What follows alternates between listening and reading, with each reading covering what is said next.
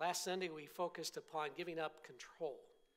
And, and the idea is based on the thought that at Lent, many times people give up something, uh, some kind of minor sacrifice, or they take on something, something positive, or do some additional spiritual devotion like our Lenten study guide. So last week we talked about control. This week we're going to talk about giving up expectations. And I came across an article in Forbes magazine that related well to this topic, and it was titled Eight Unrealistic Expectations That Will Ruin You. And what they pointed out in that article is that expectations are incredibly important. More than anything, they determine your reality, they impact how you approach things and other people, whether you're achieving your goals. And if you don't believe in yourself or what you're trying to achieve, you will not succeed. You just won't. We know that patients who have low expectations for their medical procedures and treatments tend to get poorer results than those that expect success. Even proven medical treatments with a great track record, we find that when they're presented in a negative light, they tend to get negative outcomes. And your expectations impact other people as well. You can go all the way back to the 1960s, where the Harvard research demonstrated that the power of beliefs in swaying people's behavior. Teachers in studies, when they were told, even though they were randomly selected, that these were good students, smart kids, they found that those kids produced better in the classroom and an IQ test. And what they discovered was that because they're told to believe in something, they tend to treat people better than those who they think will fail. They tend to do more teaching because they believe it's time that's well spent. So your expectations shape reality. Change your life emotionally and physically. So we need to be careful about what expectations we're carrying around. The wrong ones can make life unnecessarily difficult. Let me give you just a little sample of those eight that the Forbes magazine. Uh, one was life should be fair. We've heard that a few times, haven't we? How many times have our parents told us that life is not fair, but yet we still seem to carry that around unconsciously? And we know that's certainly not true in our faith. God doesn't promise that. Look what happened to our Lord as he walked this earth. Another one is everyone should like me. I think I carry that one around a lot. I mean, how do you not like this? You know, I'm just humble and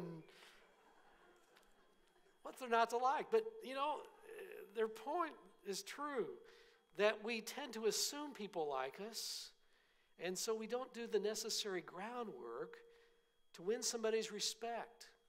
I think sometimes I'm guilty of that. Or here's one how many marriages have failed because of this? I can change him or her. Well, the only person you can change in this world is yourself. And even that's pretty tough, isn't it? But you know, expectations impact our faith as well. Our ex- expectations interfere with our understanding and experience of God. But the God we find in our Bible is one who keeps surprising us and calling people, unexpected and unqualified people, to accomplish God's purposes. We could go down the list. Abraham and Sarah, late in life, are called to go to a foreign land and start over. Moses, an Egyptian fugitive, is the one who will lead the people out of Israel. Humble shepherd boy, David, becomes the king of Israel.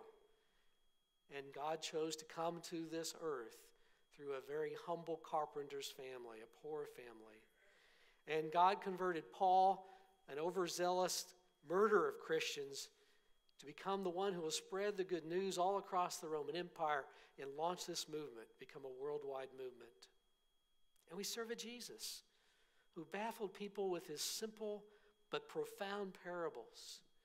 The Jesus who ate with sinners, the one who walked on water, the one who fed the 5,000 the one who was raised from the dead after three days. God surprises us over and over. Read your Bibles and you'll see what I'm talking about. Well, that Forbes magazine article kind of inspired me to think of a few Christian or faith journey assumptions, expectations that we carry around that maybe we ought to let go of.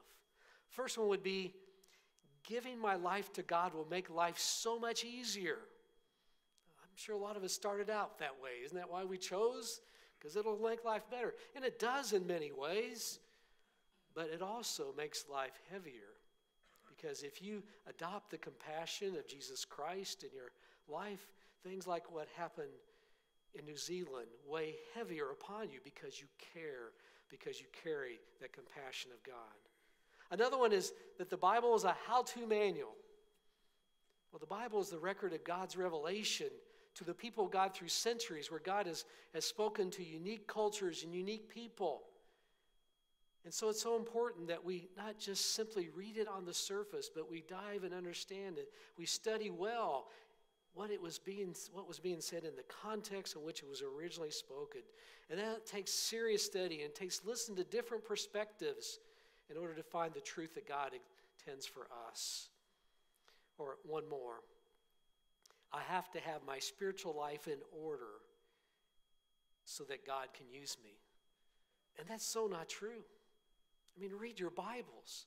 Look at all the people who are, are not, not nearly ready. And yet God took them Moses, David, Samson, Jonah. Jonah didn't even want to, and still God used him. Disciples James and John, who were focused on their own superiority. Peter and Paul, with all their flaws. God used them, even though they were a work in progress, and He can use you as well. So let's take a look at Nicodemus. It's an interesting story. What was his challenge? Well, he had expectations.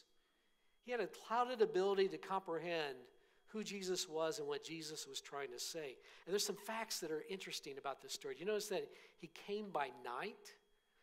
A little detail there. Some assume that he came by night because he didn't want to be seen by the rest of the Sanhedrin. It might hurt his reputation. Others are a little more generous and think that maybe he just wanted some personal time with Jesus so he could really talk face to face and not with the problems with the crowd surrounding him. But whenever you're reading the Gospel of John, you need to know everything's symbolic. And John loves light and darkness. Those contrasts he uses over and over in his book. And light means something very, very significant. Light is about faith and belief, transformation, and resurrection. So when he offers this little detail about Nicodemus coming in the dark of night, it's coded language. That shadowy setting, that late hour conspires to say that Nicodemus is a long way from faith, a long way from understanding what Jesus is about. Of course, he doesn't know that yet. Also, notice the attitude he brings into that room. He arrives with an air of confidence. Sounds terribly sure of himself. You might have a question too, but do you notice he starts out the conversation with Rabbi